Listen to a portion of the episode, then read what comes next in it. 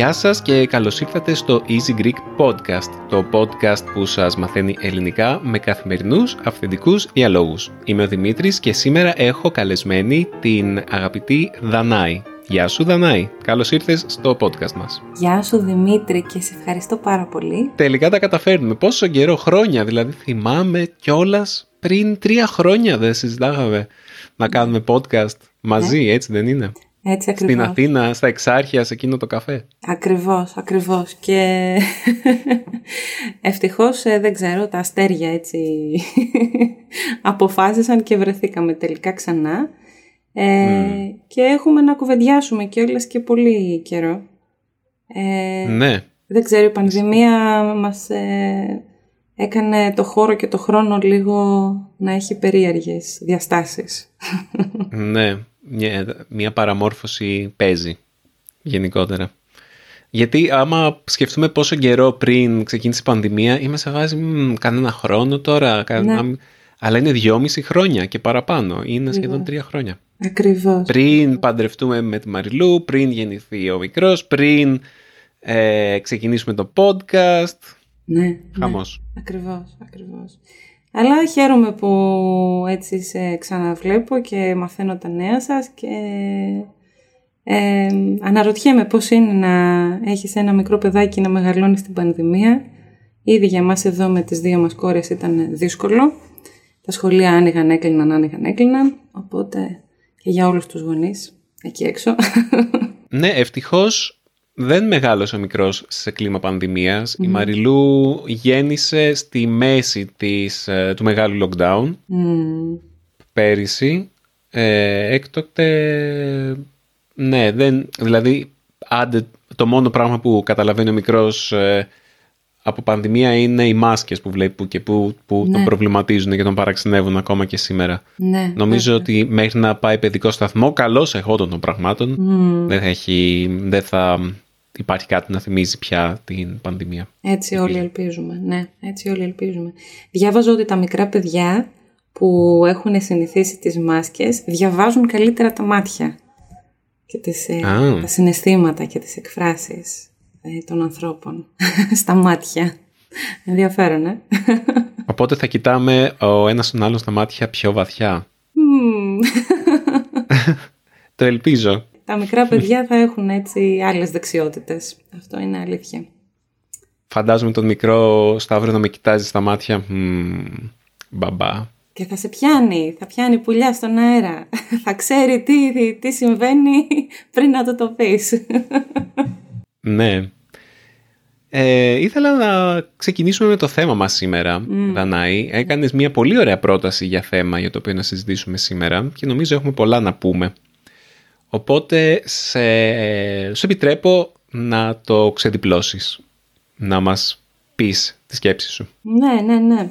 Λοιπόν, ε, όπως σου έλεγα, ε, έτσι τα δυόμιση χρόνια της πανδημίας, ε, οι πόλεμοι, ένας πόλεμος, ε, πόλεμοι πάντα συνέβαιναν φυσικά, αλλά ένας πόλεμος κοντά στο σπίτι σου ακούγεται έτσι πιο δύσκολο ας πούμε και μ, έπειτα από αυτό ενεργειακή κρίση, ε, ακρίβεια, ε, Τώρα εδώ στον Καναδά ε, πάλι η κουβέντα είναι στο ότι δεν έχουμε αρκετούς γιατρούς. Υπάρχουν ελλείψεις σε φάρμακα.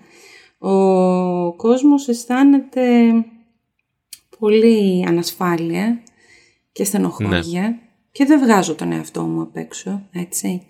Ε, δεν χρειάζεται και πολύ για να αισθανθείς ότι πού πάμε, τι κάνουμε, τι χρειάζεται να κάνω για να προστατεύσω την οικογένειά μου, τι χρειάζεται να κάνω για να προστατεύσω τους γύρω μου.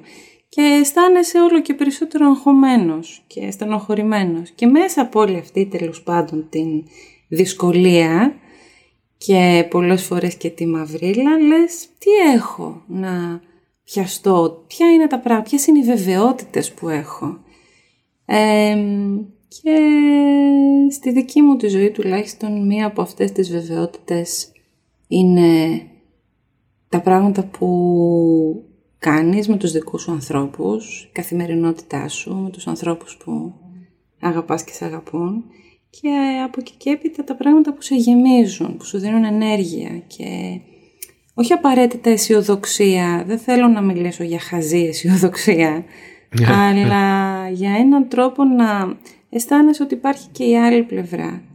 Ε, ότι κατά κάποιο τρόπο ε, η, ζωή, η ζωή συνεχίζεται. Είναι λίγο έτσι κλισέ αυτό, αλλά μας κάνει ίσως να αισθανόμαστε μία, μία βεβαιότητα. Ε, και επανέρχομαι στο θέμα βέβαια της γλώσσας και το να μαθαίνεις γλώσσες. Τι...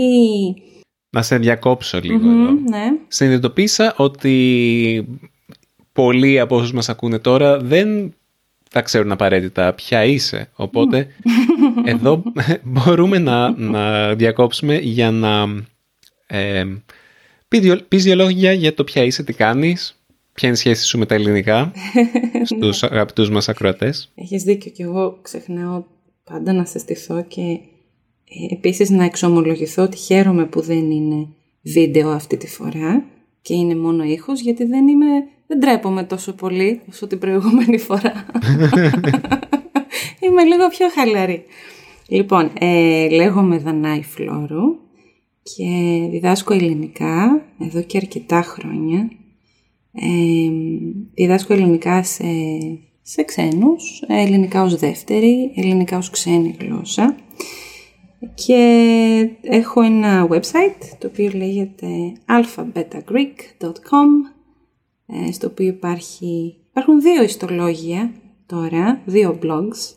Το ένα blog είναι στα αγγλικά και το άλλο blog, το ιστολόγιο που είναι η ελληνική λέξη για το blog, είναι στα ελληνικά. Και είναι για μέσους μαθητές, μαθητές του μέσου επίπεδου, δηλαδή γενικά β1, β2 επίπεδο που θέλουν να μαθαίνουν τα ελληνικά, την ελληνική γλώσσα και την ελληνική κουλτούρα σε βάθος, ε, είτε από μεράκι, είτε επειδή υπάρχει κάποια έτσι στενή σχέση με την ελληνική γλώσσα, τον ελληνικό πολιτισμό, από την οικογένεια ή από, από μέσα τους, από την καρδιά τους. Πολλές φορές, και θα το συζητήσουμε νομίζω σήμερα στο θέμα μας, όταν μαθαίνουμε μία γλώσσα έχουμε έτσι ένα μεράκι. Ρωτούσα μία πολύ αγαπητή μαθήτρια της προάλλες. Γιατί μαθαίνεις ελληνικά, γιατί μου έλεγε μαθαίνω ελληνικά, έμαθα, ξεκίνησα να μαθαίνω πριν από ε, 30-40 χρόνια. Και της λέω γιατί μαθαίνεις ελληνικά λοιπόν; Δεν ξέρω, μου αρέσει. Μπράβο. Αυτό είναι. Δεν χρειάζεται να έχουμε έναν συγκεκριμένο λογικό σκοπό, επειδή μας αρέσει, επειδή να το πω και λίγο έτσι λαϊκά, επειδή γουστάρουμε. Γι' αυτό. έτσι. Είναι αυτή η πηγαία χαρά και αγάπη για, για κάτι και στην περίπτωσή μας για μία γλώσσα, για μία κουλτούρα, για κάτι που σημαίνει αυτή η γλώσσα και η κουλτούρα για, για μέσα μας, για την καρδιά μας. Ναι, εσύ ως δασκάλα, γιατί ας το πάρουμε από εκεί, ως δασκάλα των ελληνικών, που έρχεσαι σε επαφή με ανθρώπους που γουστάρουν να μαθαίνουν τη γλώσσα που τους διδάσκεις, πώς βλέπεις ε, να λειτουργεί θεραπευτικά ή ευεργετικά η εκμάθηση των ελληνικών μέσα από τη δική σου εμπειρία; Ναι, ναι, ναι. Ε, πάλι λοιπόν από συζητήσεις και με μαθητές αλλά και με ε, συναδέλφους που διδάσκουν άλλες γλώσσες. Ε, έρχεται αυτή η ιδέα ότι όταν διαβάζω, όταν ακούω αυτή τη γλώσσα, ε, αισθάνομαι μία έντονη χαρά, μία ε, πολύ μεγάλη ευχαρίστηση από τους ήχους και μόνο. Πώς ακούμε μουσική. Ε, ναι με κάτι, κάτι, κάτι αντίστοιχο και εγώ μπορώ να το καταλάβω με τα γαλλικά ή τα ισπανικά που τα αγαπώ και τα δύο πάρα πολύ. Και έτσι αυτό μου άρεσε αυτό που είπες, ευεργετικά, θεραπευτικά, δηλαδή όταν επικεντρώνομαι στις, από τις ασκήσεις του λεξιλογίου και της γραμματικής, έτσι. ε, ή το διαβάζω μέχρι το να διαβάζω ένα, μια ιστορία στα ελληνικά, αυτά τα short stories ας πούμε που λένε, ή ένα άρθρο στα ελληνικά, ή να μιλήσω με το φίλο μου στο facebook, στο messenger στα ελληνικά. Πράγματα δηλαδή που αισθάνομαι ότι ε, με φέρνουν σε επαφή με τη γλώσσα που αγαπώ. Και μου είπε μία μαθήτρια, ε, μία άλλη μαθήτρια επίσης πάρα πολύ αγαπητή, ε, μου είπε ε, είναι σαν γιόγκα για το μυαλό. Και αυτή η φράση μου άρεσε τόσο πολύ, τόσο πολύ. Ε, και το βρήκα εξαιρετικό όπως το έθεσε.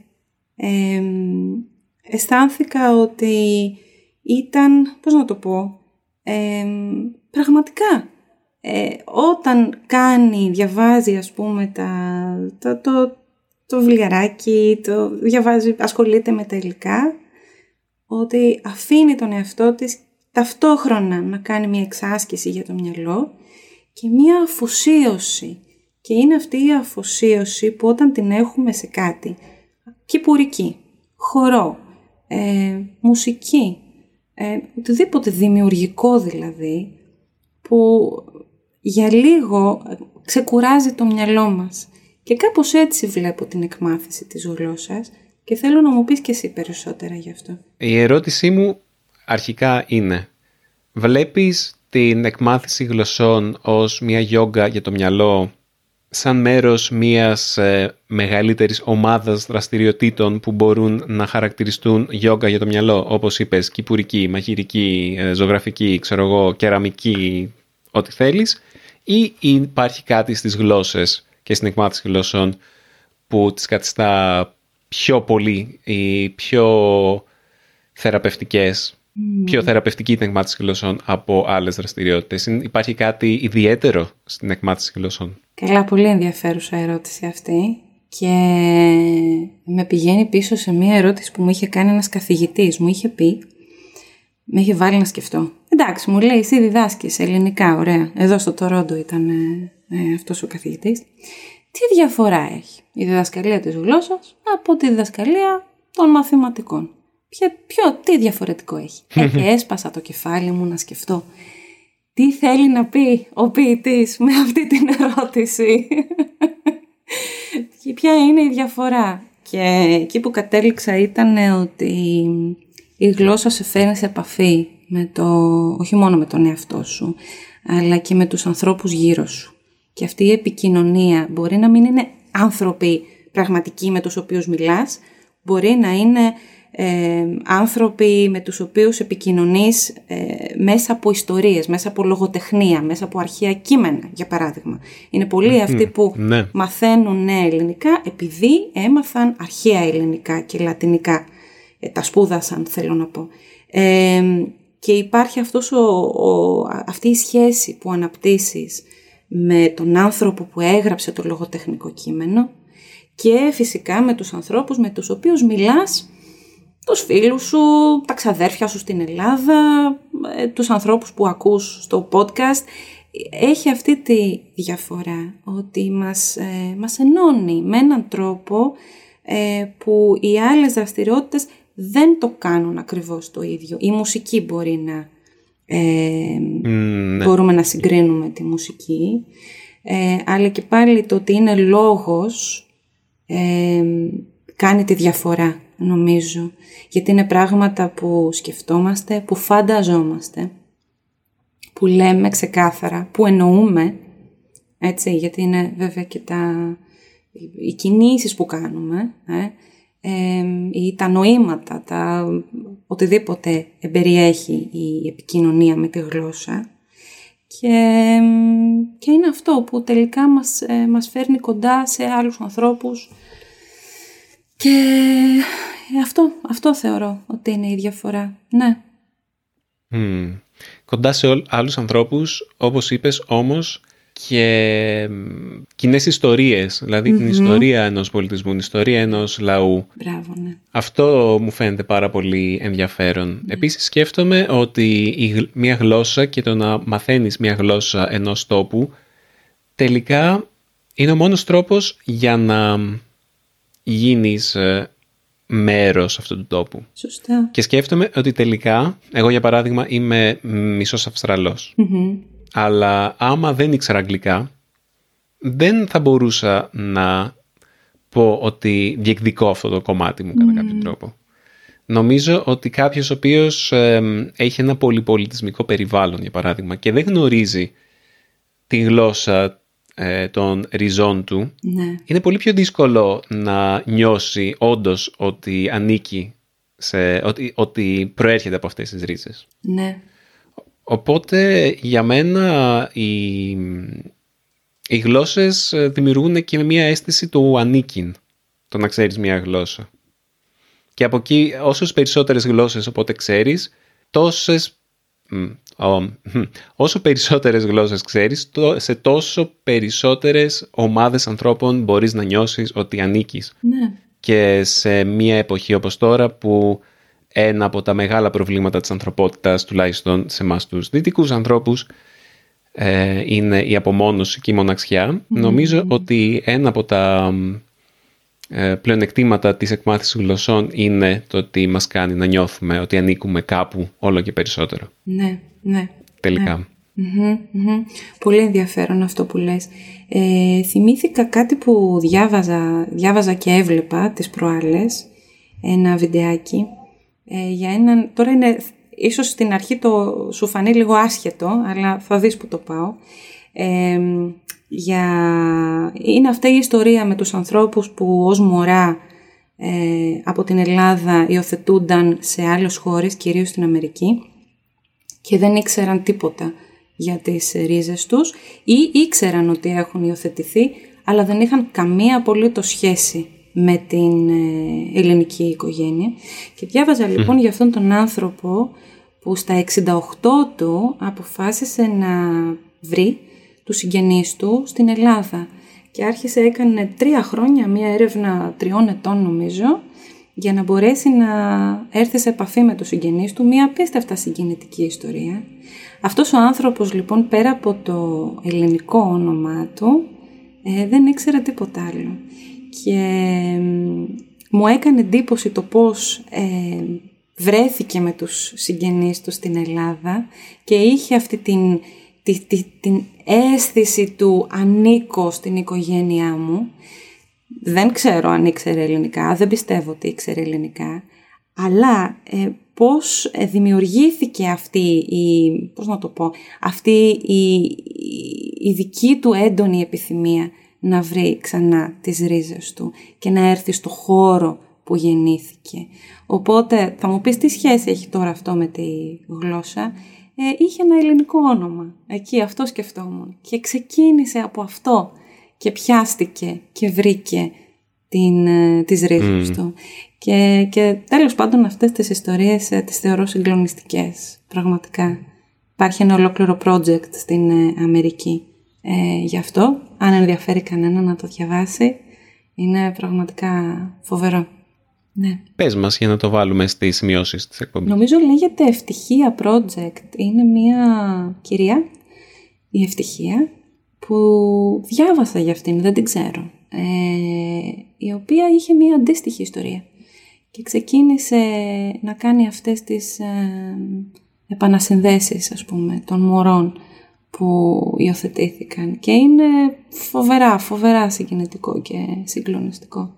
Ναι. Πολύ ενδιαφέρον. Ναι, ναι, ναι, είναι πάρα πολύ ενδιαφέρον. Είναι μία πλευρά του ζητήματος αυτό να ανακαλύψεις τις ρίζες σου που είναι πάρα πολύ Αλλά κάτι άλλο που σκεφτόμουν επίσης είναι ότι κάποιος ο οποίος ε, κατά πάσα πιθανότητα όπως ας πούμε ένας Έλληνας, μια Ελληνίδα που γεννήθηκε στην Ελλάδα και έχει Έλληνες γονείς ναι. ε, και δεν έχει κάτι να ψάξει όσον αφορά τις ρίζες του ή τουλάχιστον όχι κάτι το γλωσσικό Ε, θα είχε και πάλι νόημα ένας τέτοιος άνθρωπος να προσπαθήσει να μάθει περισσότερες γλώσσες για να ανήκει σε περισσότερες κοινότητες. Γιατί δεν μπορείς να γνωρίζεις εκ των προτέρων ε, τι μονοπάτια και τι πύλες ε, και τι ευκαιρίες μπορεί να σου ανοίξει ε, η ένταξή σου σε μια καινούργια κοινότητα που αυτομάτως ορίζει μια νέα γλώσσα. Ναι, αδιαμφισβήτητα. Υπάρχει μία τουρκική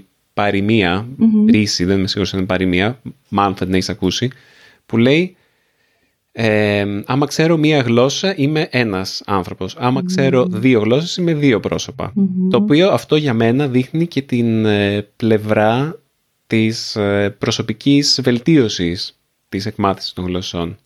Ε, δουλεύεις τον εαυτό σου και με τον εαυτό σου έτσι ώστε, μ, πώς να το πω, έχεις προσέξει ποτέ ότι όταν μιλάς μια άλλη γλώσσα ή όταν μιλάς διαφορετικές είναι σαν να είσαι λίγο διαφορετικά πρόσωπα.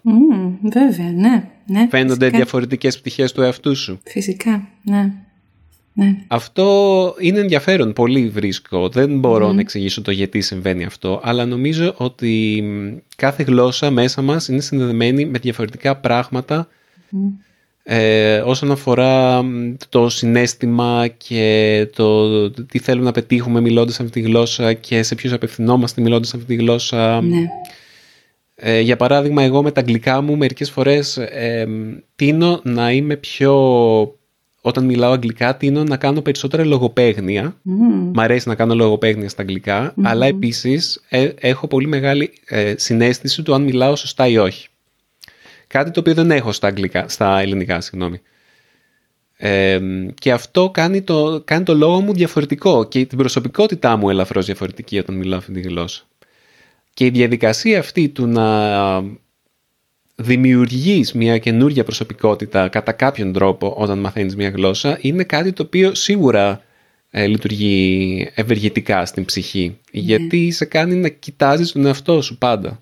Σε κάνει να επαναθεωρείς τον τρόπο που μιλάς, τον τρόπο που σκέφτεσαι, ειδικά άμα η γλώσσα που μαθαίνεις είναι πολύ διαφορετική από αυτές που ξέρεις ήδη. Για παράδειγμα, εγώ τώρα μαθαίνω εδώ και κάποιους μήνες. Ναι. Ε, δεν χάνω ευκαιρία να, το, να μιλάω γι' αυτό στο podcast. ε, το βρίσκω πάρα πολύ συναρπαστικό. Παρόλο που είμαι μόνο αρχάριος, οπότε δεν έχω καταφέρει πραγματικά να νιώσω αυτή την ένταξη και αυτή την ε, κατανόηση που λέγαμε πριν και αυτό το ανήκειν, ε, αρχίζω και βλέπω κάποια πράγματα που ε, με βοηθάνε να καταλάβω καλύτερα το πώς σκέφτεται ένας και μου βγάζει και εμένα μια διαφορετική πτυχή του εαυτού μου η οποία μέσω των Ιαπωνικών νιώθω ότι της δίνεται το ok να είναι έτσι γιατί στην Ιαπωνική κουλτούρα είναι πολύ πιο φυσιολογικό να κάνεις κάποια πράγματα από ότι στην Ελλάδα. Ναι. Ε, μια, ε, έχουν μια πολύ τελείως διαφορετική εκτίμηση του ωραίου ή του mm ισορροπημένου ή του όμορφου, το, το είπα τώρα, ή, του, ή της φύσης. Ε, ή κάποια τέτοια πράγματα με εγωιτεύουν πολύ στην ιαπωνική κουλτούρα και νιώθω ότι πριν καν αρχίσω να μαθαίνω ιαπωνικά αυτά με εγωίτευαν και τώρα νιώθω ότι μαθαίνοντας τις λέξεις για αυτά τα πράγματα και μαθαίνοντας σιγά σιγά να μπορώ να μιλάω έστω με πολύ μικρά βήματα γι' αυτό, νιώθω κάπως ενδυναμωμένος. Mm-hmm. Σαν να είμαι πιο κοντά σε επαφή με αυτό το κομμάτι του. ναι. Να είμαι πιο, πιο κοντά σε αυτό το κομμάτι του εαυτού μου. Ναι, ναι. Πω πω τρομερά ενδιαφέρον αυτό. Ναι, ναι, ναι. Ε, επικροτώ. σίγουρα, σίγουρα. Πω πω θέτεις πολλά πράγματα τώρα, πάρα πολλά. Ε, τι να πρωτοπιάσω; ναι, τι να πρωτοπιάσω. Θα, ε, θα θέσω και ένα άλλο, ένα άλλο ζήτημα είπες ότι οι γλώσσες μας φέρνουν κοντά. Mm-hmm, Ξέροντας μια, μια γλώσσα ε, μπορούμε να επικοινωνήσουμε πολύ κόσμο. Εγώ είχα αυτό το πρόβλημα με τα γερμανικά για πολύ καιρό ότι ήθελα να μιλάω γερμανικά και να τα εξασκώ αλλά δεν είχαμε ποιο να το κάνω. Οπότε αναγκαστικά τα γερμανικά μου σκούριαζαν ναι. και δεν επιτελούσαν το σκοπό τους στη ζωή μου. Δηλαδή απλά είχα άλλη μια γλώσσα και τα ισπανικά μου πλέον είναι έτσι που είπαμε πριν για ισπανικά. Είναι μια γλώσσα που μου αρέσει πάρα πολύ αλλά δεν την εξασκώ σχεδόν πια. Οπότε το να γνωρίζεις μια γλώσσα και να θέλεις να την εξασκείς σε αναγκάζει να μιλάς, να ναι. έχεις επαφή. Ναι.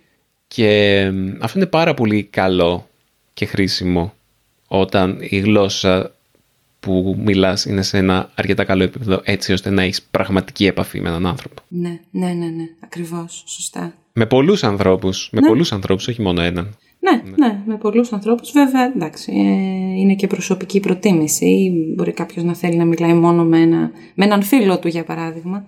Ε, ναι, αλλά... κατάλαβες θέλω να πω. Ναι, ναι, ναι, ναι, καταλαβαίνω, καταλαβαίνω πολύ. Επίσης σε βγάζει από το πλαίσιο, μερικές φορές εγώ νιώθω ότι το ελληνικό πλαίσιο και, το, και το ελληνικό περιβάλλον ναι. είναι λίγο, δεν μου κάνουν πάρα πολύ καλά. Μερικές φορές άμα, άμα περνάω πολύ χρόνο μόνο με ελληνες νιώθω, ότι, νιώθω σαν ψάρι έξω από τα νερά μου και η Μαριλένα το ξέρει αυτό. Ναι.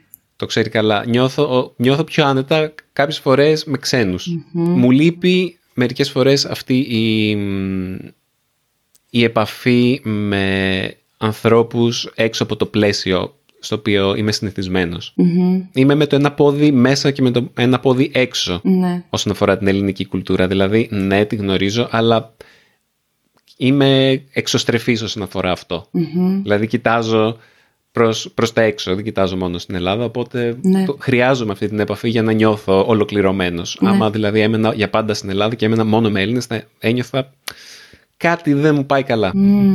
κάτι δεν συμπληρώνεται ας πούμε. Ναι. Κάτι δεν συμπληρώνεται. Έχεις δίκιο και αυτό είναι το άλλο θέμα που επίσης ξέρεις ότι με ενδιαφέρει πολύ, αλλά ξέρω ότι σε ενδιαφέρει και σένα πολύ.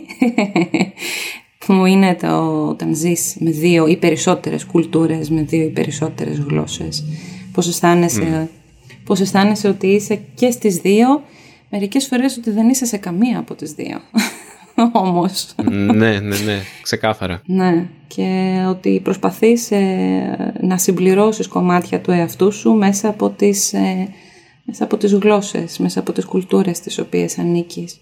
Ε, και μετά αυτό γίνεται μία συνήθεια.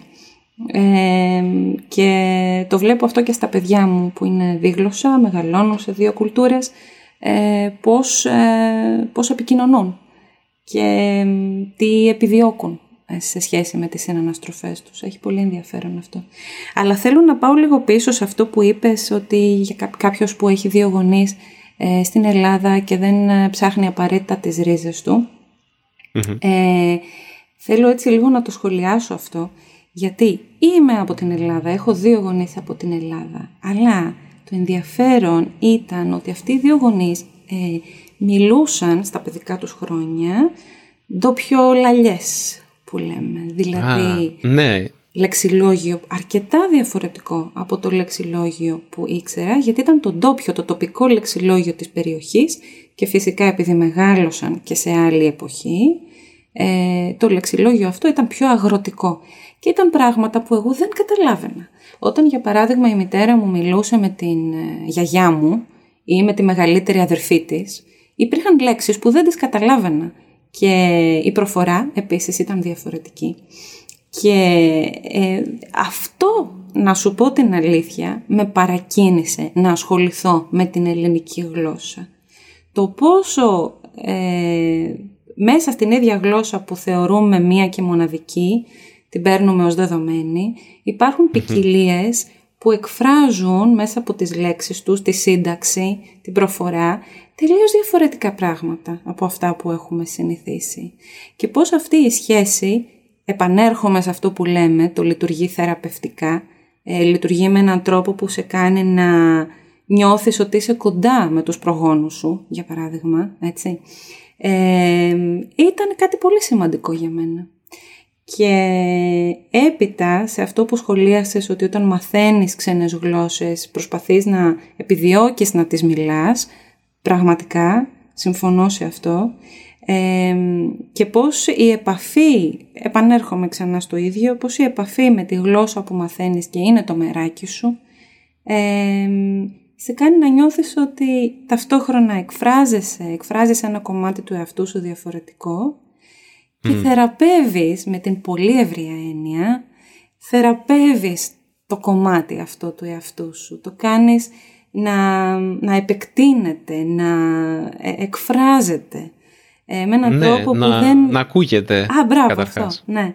Που δεν γίνεται όταν μιλάς την, ε, την, την μητρική σου, ας πούμε, ε, γλώσσα. Τη μητρική σου ή τις μητρικές σου. Όταν μαθαίνεις μία γλώσσα ως ε, ξένη και όχι μόνο βέβαια.